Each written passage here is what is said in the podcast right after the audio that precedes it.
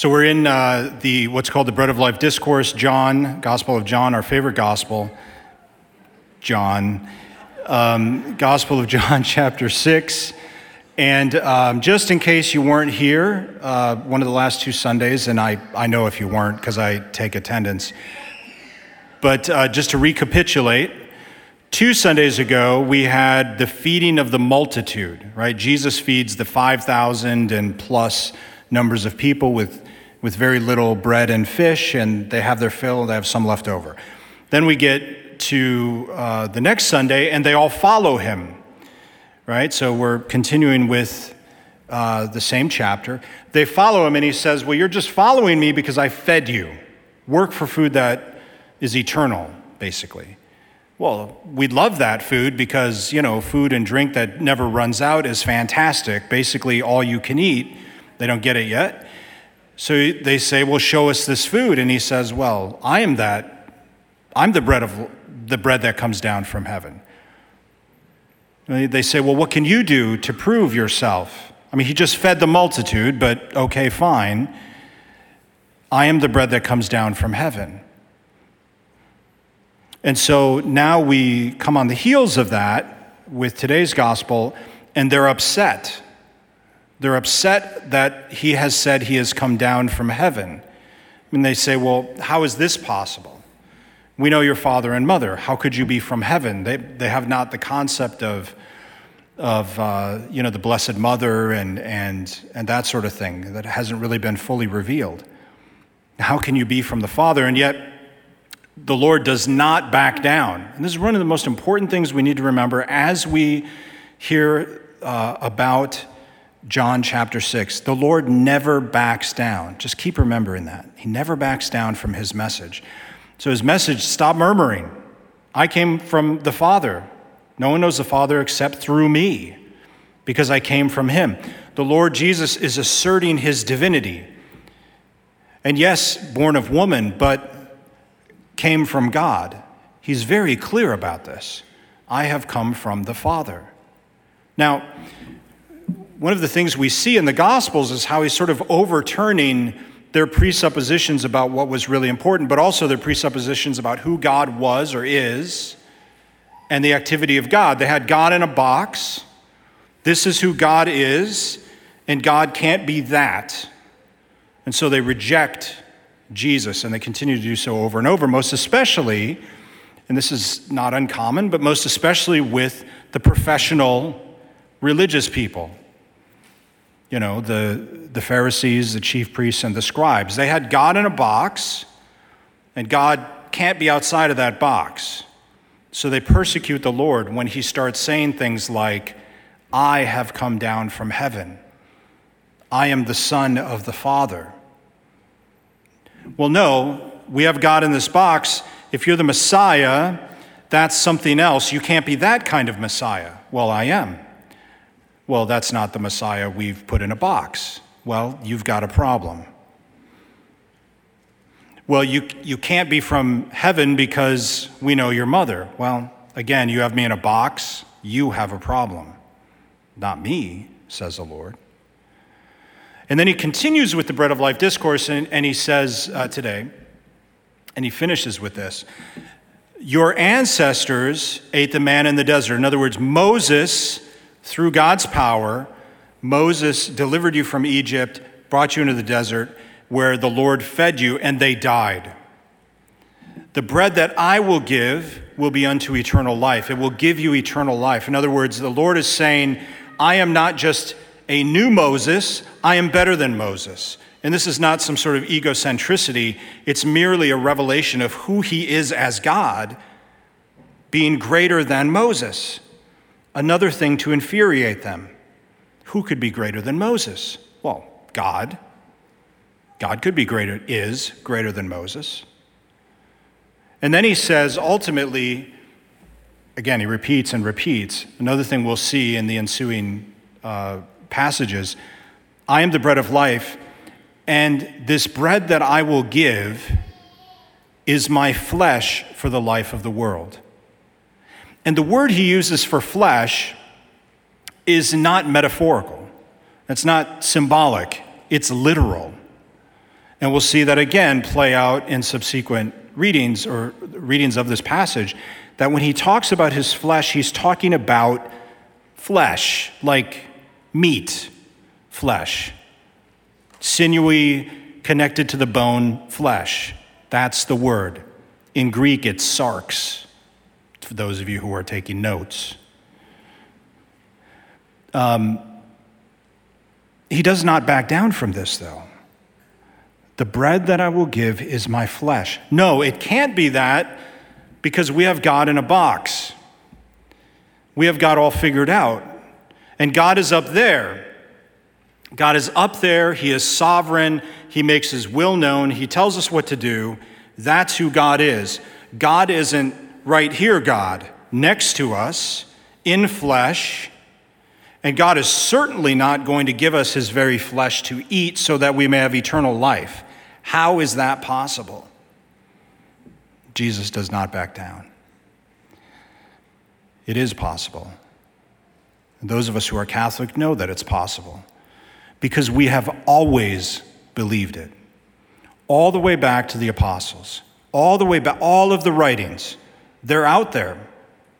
Not just in scripture, but But extra-biblical sources clearly testify that all of the early Christians believed they were consuming Jesus. It's, it's not even debated that that's what they believed.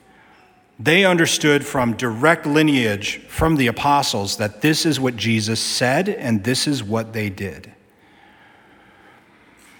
And so the Lord is turning this concept of God sort of upside down, and he's saying, God is right here with you. I am right here with you. I am amongst you. This great, this great mystery of the incarnation, of God becoming man, so that we are not orphaned, but that we can know him, that we can have an intimate relationship with him. God not far away, God with us. God with us. And how many times, perhaps all of us, have put God into a box? No, God is only this way. We limit God as though God could be limited. And we limit even perhaps, you know, the practice of our faith. We limit other people. Well, you can't be Catholic if you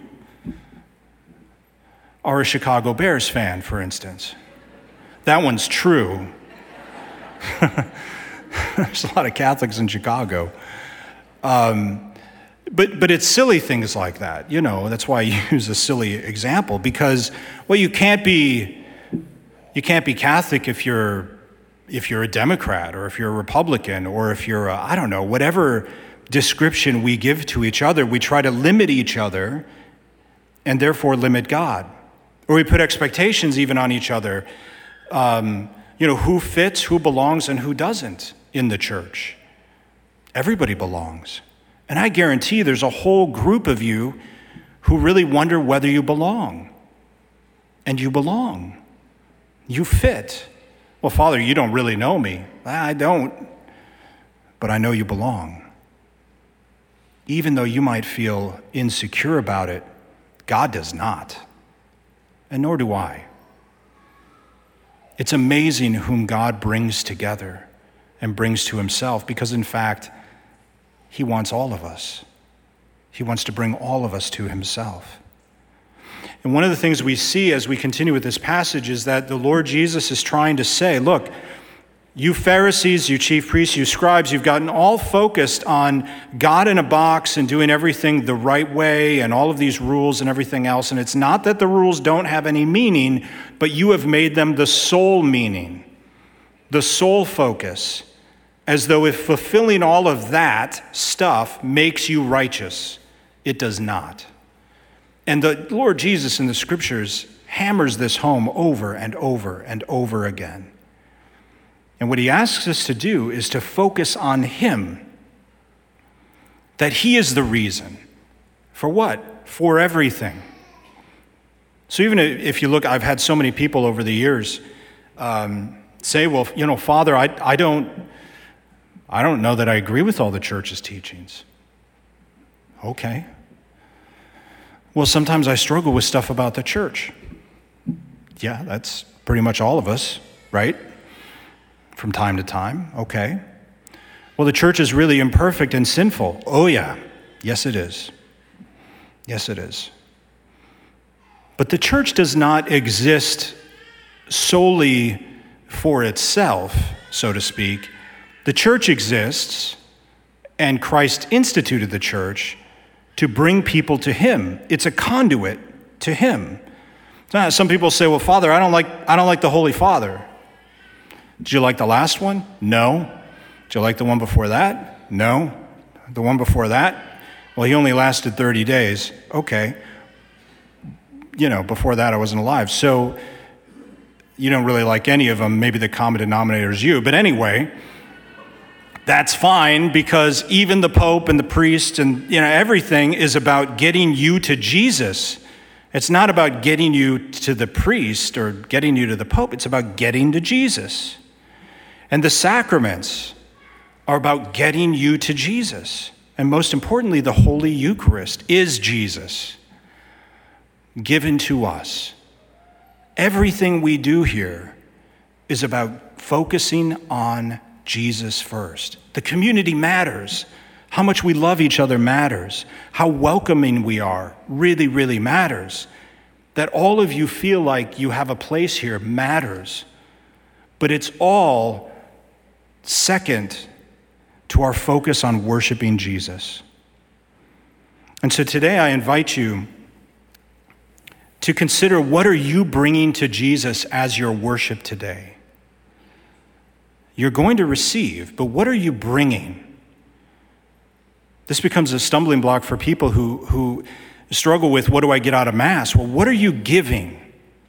What are you giving in worship? Remember the three wise men, gold, frankincense, and myrrh. They bring things to God as an act of worship.